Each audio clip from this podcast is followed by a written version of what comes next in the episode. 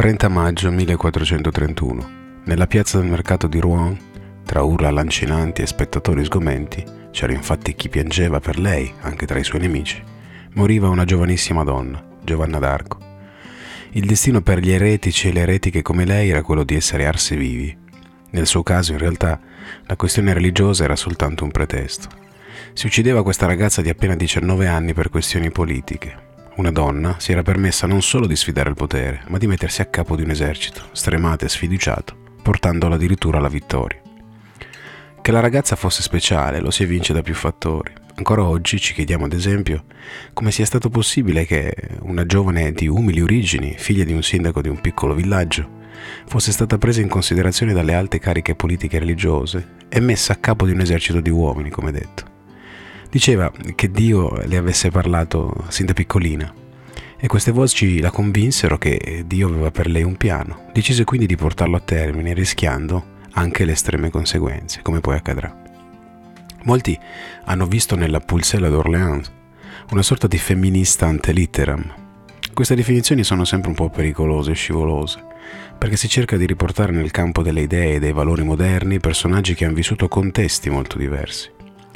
Quello che però si può dire con ragionevole certezza è che Giovanna d'Arco, proprio in quanto donna, Sceglie posizioni di rottura rispetto ai canoni del suo tempo. Decide infatti, una volta scelta la sua missione di vita, di vestire da uomo e di tagliarsi i capelli, cose proibite all'epoca perché vietate dai testi sacri. La questione dell'abito sarà infatti usata per condannarla al rogo. Durante il processo le verrà chiesto il perché di questa scelta d'abiti e Giovanna sarà sempre un pochettino ambigua nelle risposte. Questo porterebbe a pensare che la, la, sua emancipazione fosse da lei stessa vissuta come una sorta di mascolinizzazione della sua figura, ma neanche questo è del tutto vero. Giovanni infatti non rinuncia mai del tutto alla sua femminilità.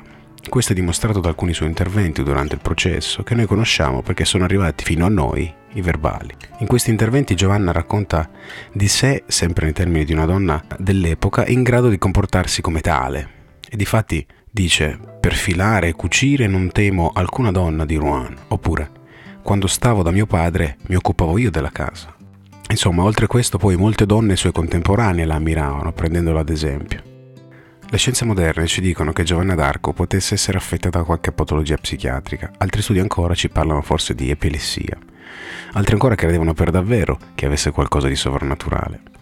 Quello che possiamo dire è che sicuramente ebbe qualcosa di straordinario e di incredibile, una straordinaria forza di volontà, uno straordinario coraggio, e oggi come allora è incredibile come una donna, poco più che ragazza, possa aver convinto il potere e gli uomini d'arme a seguirla con determinazione.